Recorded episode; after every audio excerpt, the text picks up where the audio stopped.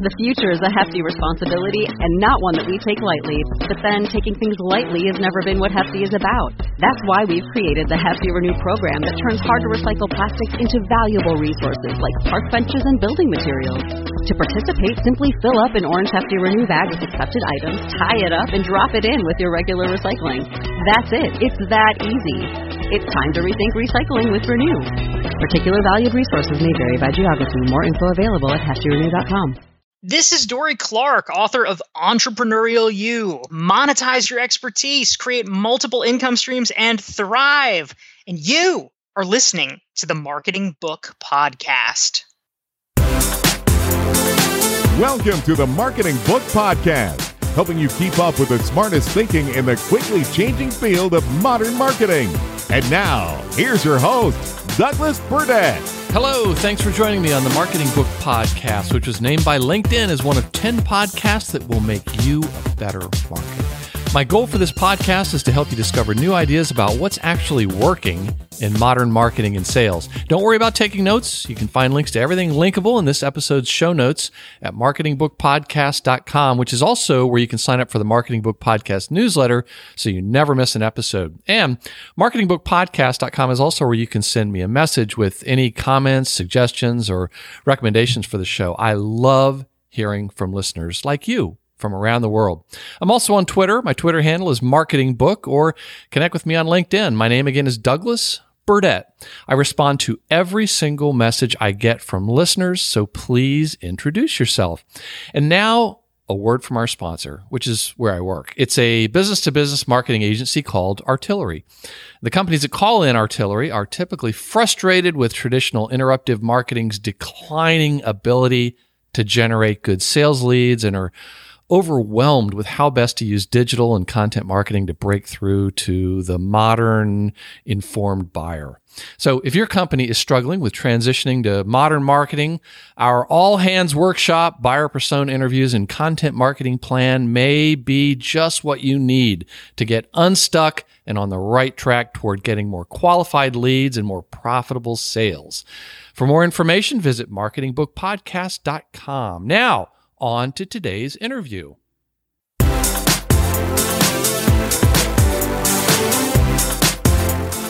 Today, we welcome Dorie Clark back to the Marketing Book Podcast for the third time to talk about her book, Entrepreneurial You Monetize Your Expertise, Create Multiple Income Streams, and Thrive, published by the Harvard Business Review Press.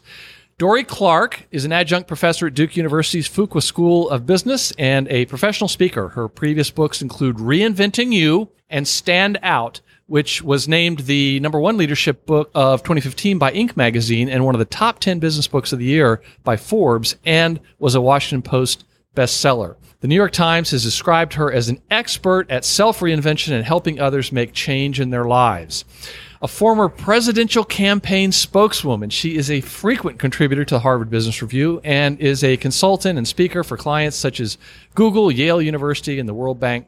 She's also a producer of a multiple Grammy winning jazz album. Dorie, congratulations on Entrepreneurial You and welcome back to the Marketing Book Podcast.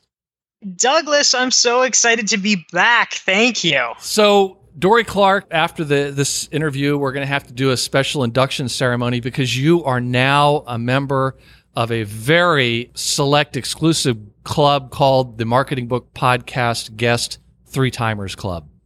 Whoa, whoa, honored. I love it. So you're there with David Meerman Scott and Mark Schaefer and Joe Pulizzi. Very good company you're in. Indeed. Yeah. In fact, you're, you're actually going to class the group up. So now I should also add, you also do stand up comedy, don't you?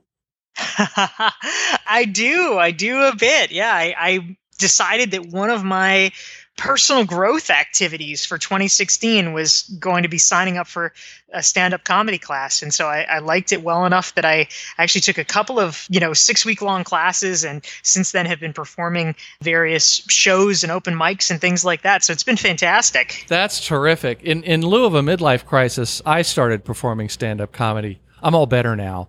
Thanks. Uh, but I stopped. It was a lot of late nights and but a lot of fun and I have such enormous respect for for people like you and others who do the comedy. And the one thing that I think a lot of people don't realize about stand up, it's much more about the writing than people realize. Yeah, it, it's really true. I mean, you you do have to manage both pieces of it. You uh, you need to craft really smart, sharp, pithy jokes, and you need to be de- able to deliver them well on stage. So it's it's kind of a, a, superpower. I think it's a lot harder than professional speaking, just you know, giving a book talk or a business speech, because there's so many more skills at play. Yes, and I think it makes you even better as a public speaker. So, good on you, Dorie Clark. So, Dorie, before we start talking about entrepreneurial you, I want to ask you to go back because I want you to just describe reinventing you and stand out the other two times you've been on the, the podcast to talk about those and how this entrepreneurial you now becomes the third in the Dorie Clark trilogy box set. It, it is so true, Douglas. Thank you. Yes, for all you Lord of the Rings fans out there, this is the next must read. Yes, here, here.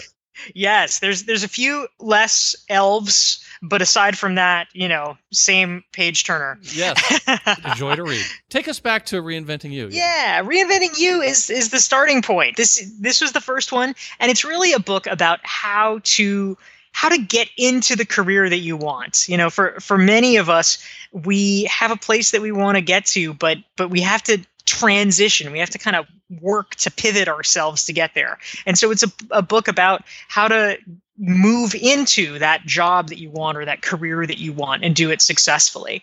And then stand out is about the next phase on the journey, a very important one, which is how do you become a recognized expert in that field? How do you actually gain the respect of your peers and get to be known by the wider world so that you are building a platform?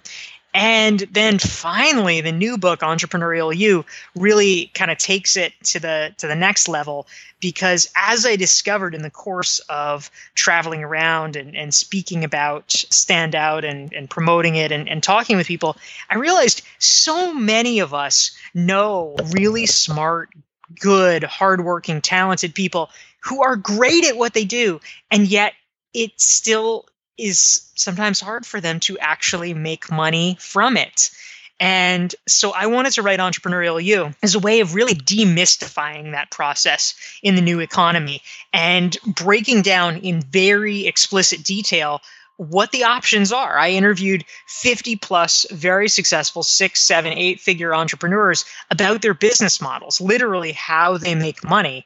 And so I, I included all of that to create really a roadmap so that regular professionals, regular entrepreneurs are able to look at that smorgasbord, figure out what works best for them, and then hopefully implement some of this advice so that they can create more revenue streams and more opportunity in their own business. Mm-hmm. Now, before we go a little further into an entrepreneurial, view, I want to just put a period at the end of the the thought about reinventing you. So, Dorie Clark, you have this impact on people that you don't even know about, and I'm about to tell you about one. A few months ago, a, a, good friend of mine who was an advertising salesperson, he's had a long, successful career doing that. He was working for television sales. He came by the office and he goes, Yeah, I just, I don't know. And I, I, I just don't want to do this anymore. I, I, I think I got to find something else. It's just, I, it's just driving me crazy. So we talked for a while, and as I do with a lot of my friends, for better or worse, I wrote him a book prescription. Ha! Love I, it. Uh, you know, I get to read so many of these that I like. Oh, there's a very specific book that you should read. And for any of the listeners that need a prescription written, please contact me. I'll tell you just which book to read. So, I showed him your book. It was the only copy I had, but I said you've got to read Reinventing You. And we talked about it, and he got really fired up, and then he had to go back to work. Anyway, today I saw him again. I was walking down the sidewalk. There he was. And I said, Hey, what's going on? Hey, did, did, did you read Reinventing You? He said, Oh, I did. I bought it as soon as I left your office. I read it and I quit my job. and wow. So it, that was the light that lit the fire for him. And I said, Well, okay, what's going on? He goes, so as it turns out, for the you know for the next stage, he's gone into uh, like legislative affairs for this not for profit that he feels very strongly about, and he seemed just like the happiest guy in the world. So there you go. so, I love it. I love it. That that is an amazing story. Thanks, Douglas. Jeez. Yeah. So I won't mention his name, but uh, he's listening, I'm sure. So let me ask you one thing about the book. Back to uh, Entrepreneur You, I want to ask you to explain when you say that you know success has become decoupled from income, and you talk about that at the beginning and also at the very end of the book. I- explain for the listener what, what's going on there. Yeah, absolutely. So you know, 20 years ago, let's say, the economy was kind of a simpler place. You would do something and typically you would get paid for that something that you do. So, you know, one one easy example is that I was a journalist and so I would get paid to be a journalist, to write articles and, you know, that was that was my job, article for money. These days the economy is very different and there's a lot more opportunity, but there it's different opportunity and you have to be a little bit clever in order to spot it. So in the intervening 20 years of course a huge number 40% in fact of american journalists have lost their jobs. And so as a result there's there's kind of this this glut. You know people aren't really getting paid as journalists anymore. Meanwhile there's more outlets than ever and uh, and they're expecting you to write for free. And so i actually ironically spend still a lot of my time these days writing articles for free. You know, I used to be a paid journalist. Now I make zero from it. Uh, blog for a place like Entrepreneur or the Harvard Business Review, and I get nothing for it. But the interesting thing if if we stopped the story there and just said well that's the new reality then we would we would all be screwed basically. Mm-hmm. It's it's like oh okay this thing you used to get paid for now now you don't. Now it's like you're lucky to do it for free. But the trick is you can get paid around it. You have to monetize in a different way. And so the process of, of writing the piece the piece might be free but the piece is a form of marketing that enables me to make money from speaking engagements and from you know executive coaching things like that. And that is far more lucrative than my career as a journalist ever was. And so we need to teach people how to do that uh, in the words of the internet theorist Doc Searls, we need to understand that it's not so much now making money from something as making money because of something. And if if we can help people make that transition, which is what I really try to do in entrepreneurial you to lay that out, then the good news is we can actually do way better economically than we ever have before. Yeah, the quote from David Doc Searls was one of the the ones that really jumped out of the, of the book at me about the shift from making money with something to making money because of something. So now I want to ask you to talk a bit more about why you know, whether we work for ourselves or for others, we all need to find ways to diversify our revenue streams. Now, you say in the book you've got about seven revenue streams, but you know you explain that it nowadays it's far riskier not to be diversified regarding your income, and and that if you're relying on one paycheck from one employer, you may be courting disaster. Yes, yes, it, exactly. I know this firsthand, and this is part of what inspired my passion around the topic. Yeah, talk about September 10th, 2001. Yeah, so so people might re- recognize that date because so for me that was the the date September 10th 2001 that I got laid off from my first job as a reporter and of course what what no one knew was that you know the next day everything would change and the economy would just come to a standstill. And I had gone to bed that night feeling, you know, pretty depressed from having lost my job. But I thought, well, you know, I'm going to get up tomorrow and I'm going to start looking for a job. And then, of course, you know, everything changed. The world blew up.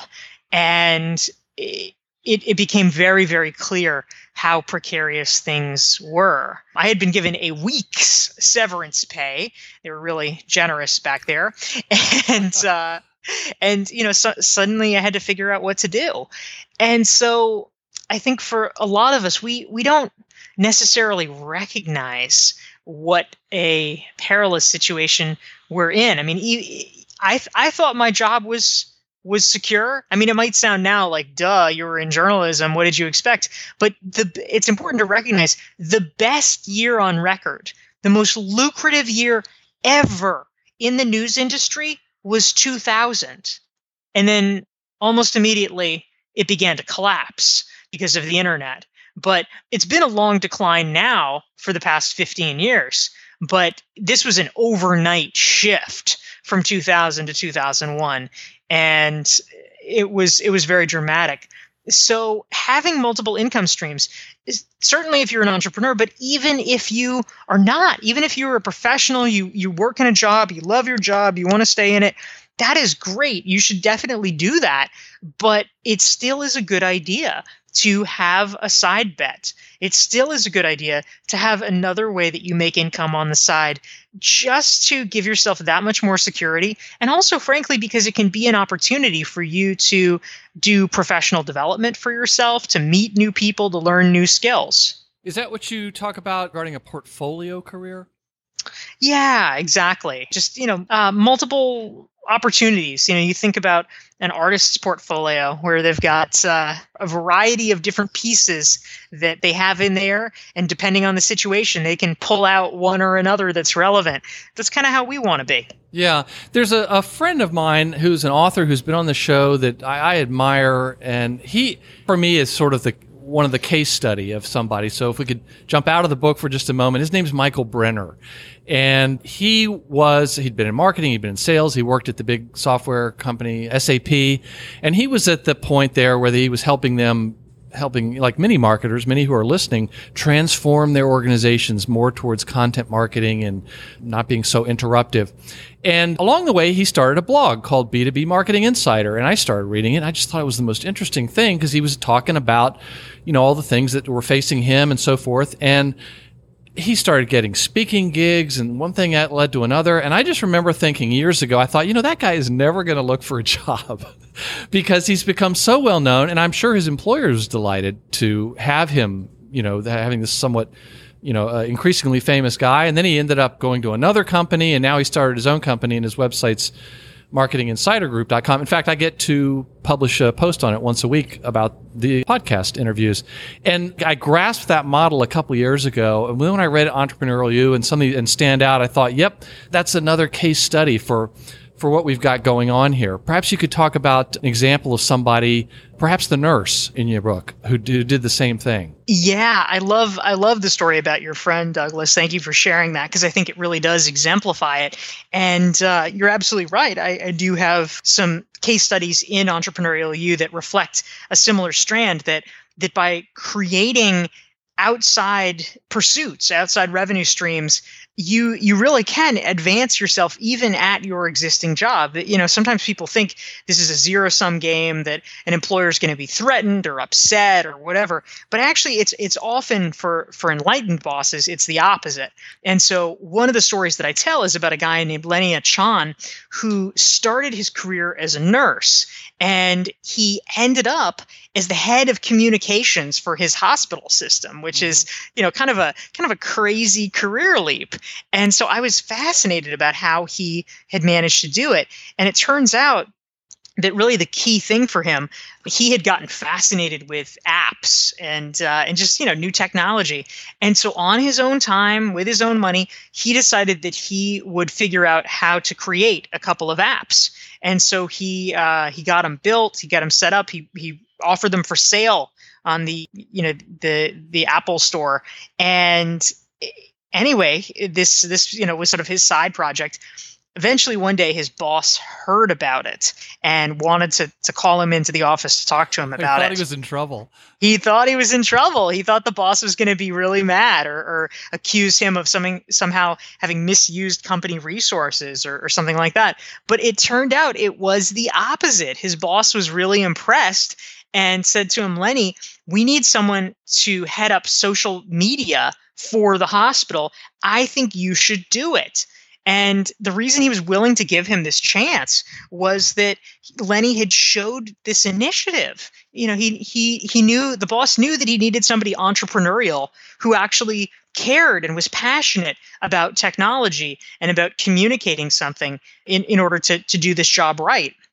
And Lenny had demonstrated that. So so he he gave him that role and then he did so well. Ultimately, Lenny was able to take on the portfolio of running all of communications for the hospital. So he got himself, you know, a great promotion, a great raise, a great new career path, and it was really because of this decision that he had made to just strike out on his own and explore and experiment. Mm-hmm.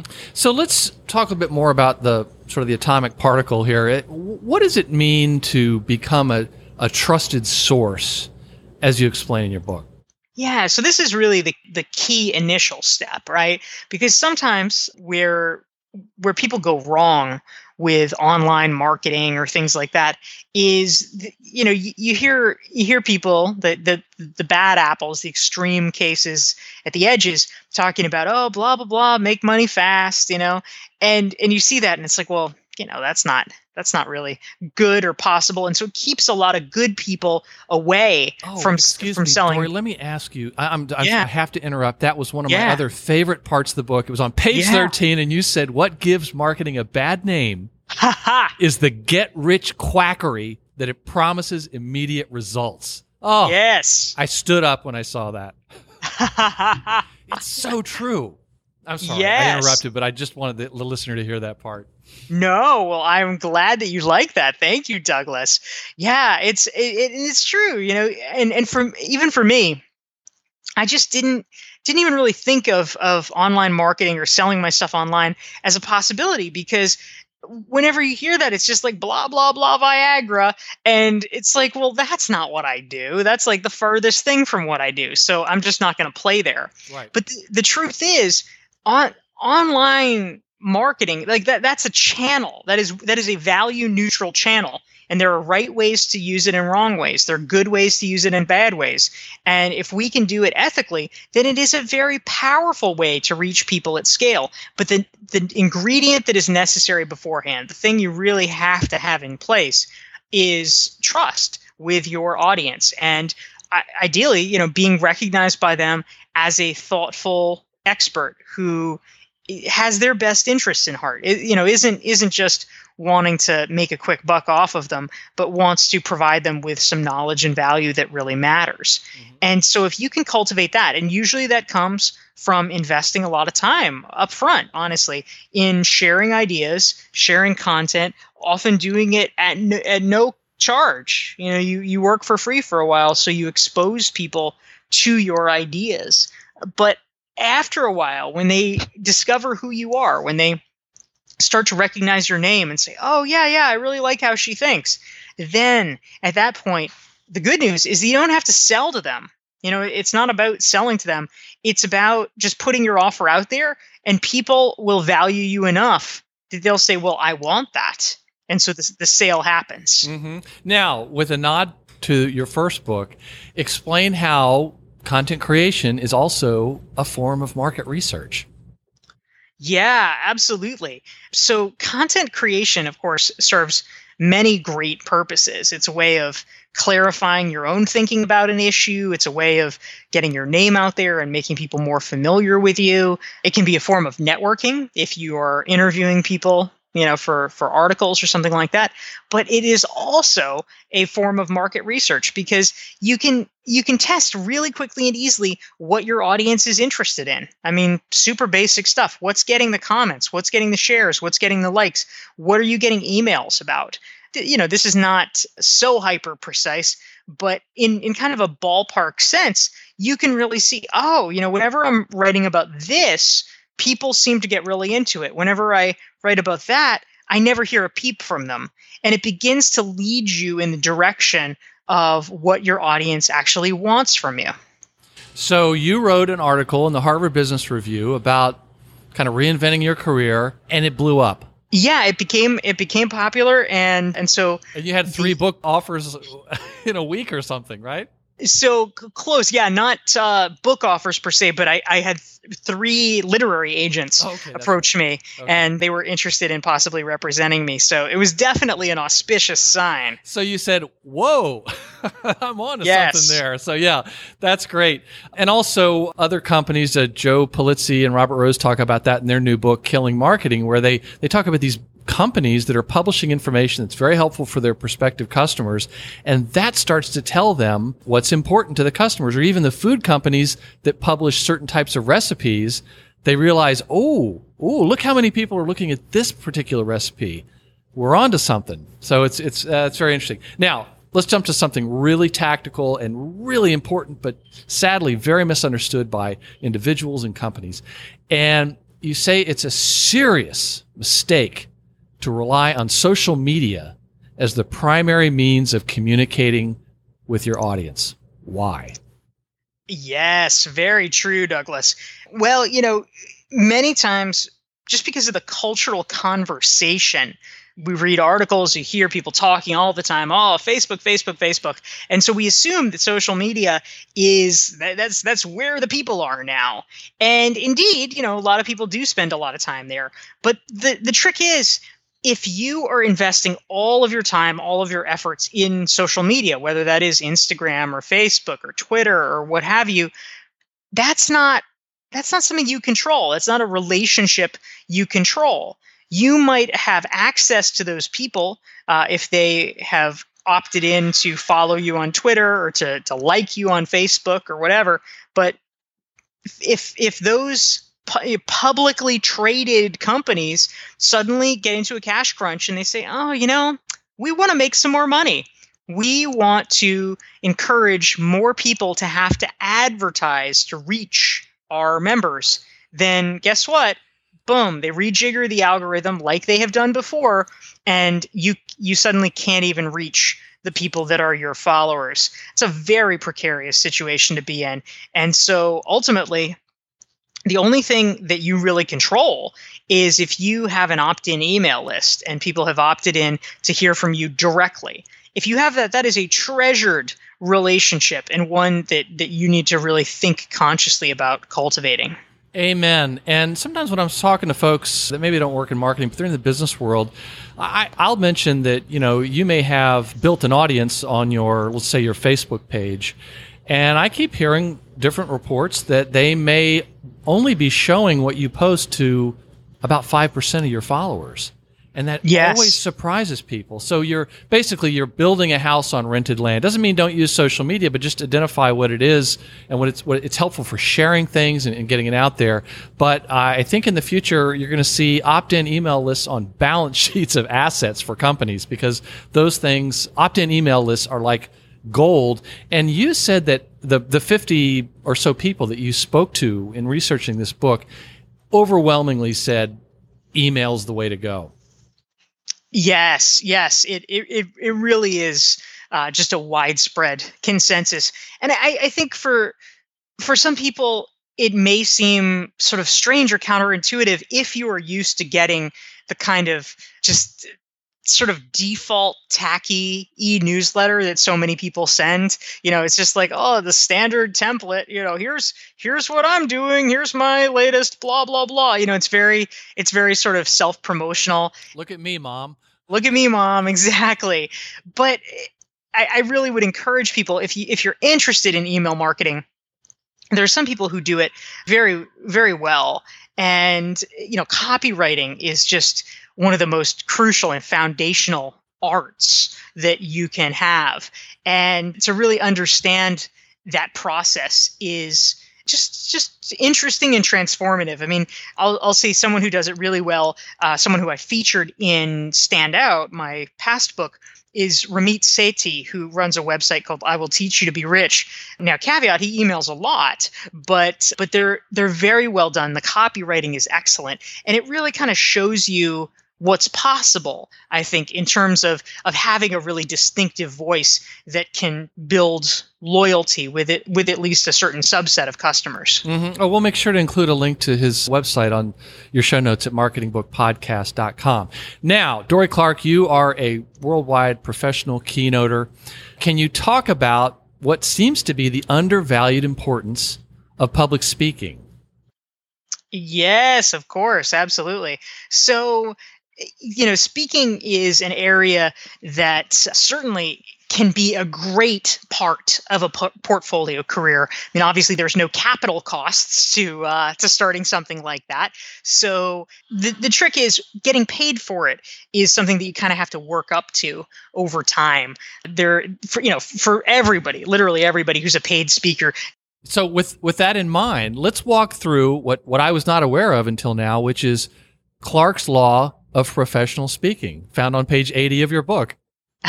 yes, yes. This is a this is a law which I've come to discover is uh, is ironclad and steadfast that I discovered through my personal experience with speaking and uh, and verified by talking with a lot of other folks. And it basically goes some, like, something like this. So, step one, phase one of Clark's law of professional speaking is no one is interested in hearing you talk. Period.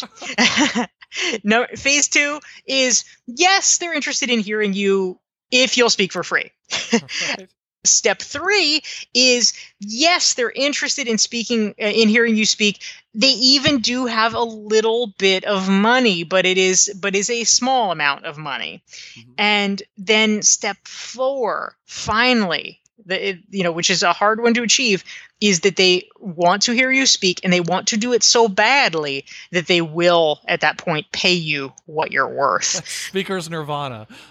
Yes. So you you really have to go through each of these phases to get to that nirvana. But you know, early on for people who are interested in breaking in, I mean, there's a lot of good opportunities uh, just with local groups. You know, whether it is certainly with Toastmasters, but but you know, potentially there's opportunities with local civic groups, local you know, local business organizations, chambers of commerce, that sort of thing, where you can lead workshops or give give talks, etc. Mm-hmm. You know, like a maybe a Kiwanis or Rotary type thing, and and, and just hone hone your skills, begin to do that a little bit, and that can enable you to start to polish your your platform skills and also your message, so that eventually over time you can work your way up to speaking for money. Mm, it goes all through that in the book, it, uh, but explain, however. Why you argue that you have far more cachet when you avoid marketing yourself directly as a speaker? Yes, yes, definitely. And you know, caveat, this this is not this is not the case early on because if you're trying to get a speaking gig for free and eh, you know it, it, then then just just ask just do it. You're you know you're speaking for free. I mean come on. It's not like you need to like lose face or anything. You're you're already saying hey i'll do it for free. But but when you start to want money for things then it becomes in many ways a little bit of a a kind of power struggle because the the person who is booking you to speak, they really want to feel like they are seeking and selecting a true expert. And it, it's kind of it's kind of unfortunate and ironic, but you you generally seem like more of an expert, you know, someone who is more valuable if you are not pitching yourself for that engagement. There's kind of a thrill of the hunt sort of phenomenon at play with uh, with someone who is booking speeches. And so now eh, there are some things you can do. For instance, if you are seeking a paid speaking engagement and you can get a warm lead to that person. So, meaning um, you know somebody who, let's say, is on the board of that organization, or you know somebody who was a speaker at their conference last year, you can tap that person to recommend you. And then it's not really like you're pitching yourself, it's just that you're kind of getting yourself recommended. That is a good way to try to gin up some additional gigs. But if you are literally just going in cold, if you're saying, "Hey, here's my information. You should pick me," then a, a, lot of times people just look at that and they're like, "Oh, you and 50 other people, whatever," and they'll just ignore you, no matter how good you are. So, so really, speaking is oftentimes an activity that is best uh, pursued in an indirect fashion. And so if if I hear people say, "Oh, well, I want to build up a speaking career," what I will typically tell them is, "Good, then write write books, write blogs, you know, do a podcast, something, create content. That is the way that you will be found. And and you will you will get far more money and be far more successful if the people booking the conference feel that they have found you it was very interesting to kind of go behind the scenes with you to, to, to see how all this world works. Now, we, we don't have time to get into all of the book, but let me just explain for the listener. It's in three parts. And the first part is build your brand, which we've talked a bit about. The second part is all about monetizing your expertise. And there's all these different ways that you know, are possible revenue streams in, in, in great detail. And in that second section, there's a chapter on podcasting and there's also another one on blogging and, and video blogging. Now, full disclosure, as soon as I opened the book, I went right to chapter six and, and, read the chapter on podcasting, which I Perfect. really, I really enjoyed. And you talk about how in podcasting as well as blogging, I guess for individuals as well as companies, I think you you started a podcast way back in 2009, and you know you experimented with it, but you didn't stay with it. But you've had a lot of success being a guest on podcasts. Can you talk about how that's worked? And I guess in a similar way, uh, it's worked very well for you being a guest blogger. Yeah, I, I think that that one of the keys is that people's strategies and areas of emphasis often can and should change over time. Now, that's that's not to say if you decide, you know, something is going to be my thing, this is going to be my turf, then you do get a disproportionate benefit from sticking with it. So for instance, one of the people that I profiled in the podcasting section, Jordan Harbinger, has been podcasting with his Art of Charm show since 2007. So he's really an industry veteran at this point. He did not give up, he did not stop. And so when you podcast for 10 years, especially starting at kind of the beginning of a, an industry, you are able to to really kind of win the war of attrition and become successful. So that's that's one way of doing it. But you also can benefit sometimes by understanding waves of things and so I'll, I'll, give an example from from my professional life so for three and a half years i was a very assiduous blogger for forbes i, I was a regular contributor i uh, did between five and ten articles for them per month. I did a lot, 100s mm-hmm. and it was it was great. It was a win-win, and you know met and interviewed a lot of great people. It was a platform that really benefited me, and so I, I felt glad to do it. But sometimes circumstances change. And so after three and a half years, I was getting ready to launch my next book, and they, which which was Standout, and they told me, "Oh, well, we have this policy now that if you write for Forbes, you cannot be written about in Forbes." And frankly, I was just so incensed by that. I thought that was the most ludicrous thing I had ever heard. That is not the policy for any other media institution that I'm aware of. It's not the policy of the New York Times. It's not the policy of the Harvard Business Review. That it just seemed illogical to me. And so I, I said, you know what? You know, I've been a loyal contributor for three and a half years. I've written hundreds of pieces for you.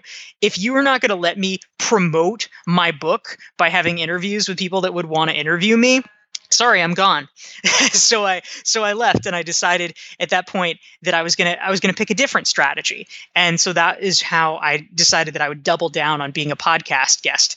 And my rationale was okay forbes readers have gotten to see a lot of me and you know in good depth for the past few years. Now i i went deep now I want to go wide. And so I spoke with a, a, lot of different podcasters so that I could be exposed to different audiences. And so that that became my strategy. So it's, it's really just eh, trying to get out in front of the curve and to think about what is the next best way that you can achieve scale. And I, I recall that there was another book on the show called Traction. And that what they did is they talk about these 19 different areas of getting traction for a company and that they should try them all and test them and then maybe stick with three. And they talked about how they applied all that to the launch of their first book. and they said podcasting was the thing that had the most direct connection with book sales. So yeah, that's awesome. That's that's great to hear. So one last question about the the book. I'd like you to talk about. You say that people tend to overestimate what they can accomplish in a day and underestimate what they can accomplish in a year. And you say that by choosing only two major goals at a time, you force yourself to make progress by concentrating your efforts. So, how did you discover that? And, and talk about how that works for you. Ah, yeah, absolutely. While I am a very a very big advocate of that statement, I can't take credit for it. You know, it's it's sort of an adage, I guess. Yeah. Uh, yeah. But it, but it is one that I that I believe in. I think you know, for the former part of it, we all know this from experience, right? I don't I don't think there's a human among us that hasn't written out some ambitious to do list for the day and then just been mortified that you know you you get through one thing out of 10 or whatever on your list because life intervenes or oh i forgot i'd have to answer emails too or you know whatever it is we, we're constantly especially in our present society feeling behind feeling like oh man you know i just can't can't keep up. But but the ironic thing is that when we look just a little bit further out it is it is shocking the amount of progress that we really can make on large large scale impressive meaningful goals. If if we do a little bit over time. And so you know just by by way of example if you have a, a pretty minor habit you know let's say that you that you are uh, gonna gonna do okay i will write 250 words a day you know whether it's for for blogs or toward a book or something like that. So let's let's pretend that that is the amount that you set for yourself. And so all right if we if we have you know let's call it 300 days a year that you're doing that that is 75,000 words. Guess what? That's a book. That's that's actually a, about a you know my books are about 50,000 words. So it's about a, a book and a half that you will, will have written by doing 250 words a day. That's a page. That's one page. Mm-hmm. And so, you know, I think it's hard for us in the moment to really understand sometimes how much progress we are making because we we think in terms of the days and the minutes, not the years. But it, we've seen this if if you have friends that you haven't seen for a while and then suddenly you know you run into them and it's like you know oh you know how's how's little timmy? You know is is he still in daycare? No timmy's in second grade now. It's like what? How did that, how did that happen? Yeah. and and similarly you know i'll see people and they'll be so impressed like oh my god you have another book? You just you just had a book. And of course to me it doesn't feel like i just had a book because I've, I've been through this day-to-day slog of creating it but to them you know they're not paying that close attention, it's like, oh, voila, another book. So, uh, so it really can add up. Yeah. So, Dorie, if readers took only one thing away from this book, what would you hope it would be? I would say if they if they take one thing away, it is that it is risky and precarious to have only one income stream and that everyone, day job or entrepreneur, should have multiple income streams. And and I hope that reading Entrepreneurial You can actually help them think strategically about what that might be for them and how to implement it. I guarantee they will because they're going to read this and go, wait a minute, I, I could do that. I could do that. You throw so many of them in there. And as a matter of fact, just on a personal note, as I read through the book, I couldn't read a, a chapter without thinking about th- this podcast and how else, you know, what else I could be doing for the audience. So nice. That's what I that's what I want to hear, Douglas. Okay. That's great. So that tingling minute was working, I guess. So, are there any recent or upcoming books that you recommend or are looking forward to reading? Yeah, absolutely. I have. I actually have a, a friend that is releasing a, a book. I, I, think by the time this podcast comes out, it will be out because it's it's very imminent. Her name is Morra Aarons-Mele, and her book. I, I love the title. It's called "Hiding in the Bathroom," and it is a book about how introverts can be successful at work. So uh, I, I think you know I'm an introvert, and certainly you know half the population is, and uh, I think it'll be a valuable resource. That's interesting. I know uh, Susan Cain had a very popular one about introverts a few years ago. Yeah, and, for sure. And actually, that's what I learned more about the difference between an introvert and an extrovert. And I'm surprised to hear that you're an introvert because you're, you know, you're always traveling around, you're talking to people, and it seems like that for an intro. What I learned, I thought it was somebody who's sociable or non-sociable, but as tell me if I'm wrong, an introvert is somebody whose battery is is more drained by being around other people, and an extrovert is someone who gets energy from being around other people. Yeah, yeah, exactly. So, so yeah, I travel around a lot, and it can be kind of taxing. But, uh, but yeah, I'll give my speech, and I'll be able to, you know, to do that and and execute whatever I need to do. But then I just, I just kind of slink off and, and go have dinner and read a book by myself, and then I feel better. yep, I'm the same way. You got to have that Dorie time. Well, that's good. That's right. So, how best can listeners learn more about you and the new book? Yeah, thank you so much, Douglas. So the new book, it's Entrepreneurial You, and uh, certainly they can they can pick up a copy at Amazon, Barnes and Noble, etc. And uh, if they would like a free resource that I have, just kind of a kind of a taste, I have an an 88 question Entrepreneurial You self assessment, which actually helps people really just walk through step by step the process of identifying and implementing multiple income streams in their own business. And folks can get that for free free at dorieclark.com slash entrepreneur. And we'll include a link to that in the show notes at marketingbookpodcast.com. I downloaded it and having read the book, it's a perfect companion. So let me just close with one one excerpt. Your work life and your home life are ultimately the same thing. Sharing your best ideas with the world is a powerful way to help others and give meaning to what you do. But we've entered an era in which influence and revenue have become decoupled. Because anyone can blog or podcast or self publish, content has often devolved into a commodity. In order to make your efforts sustainable, you have to think creatively and consciously about how to monetize your ideas.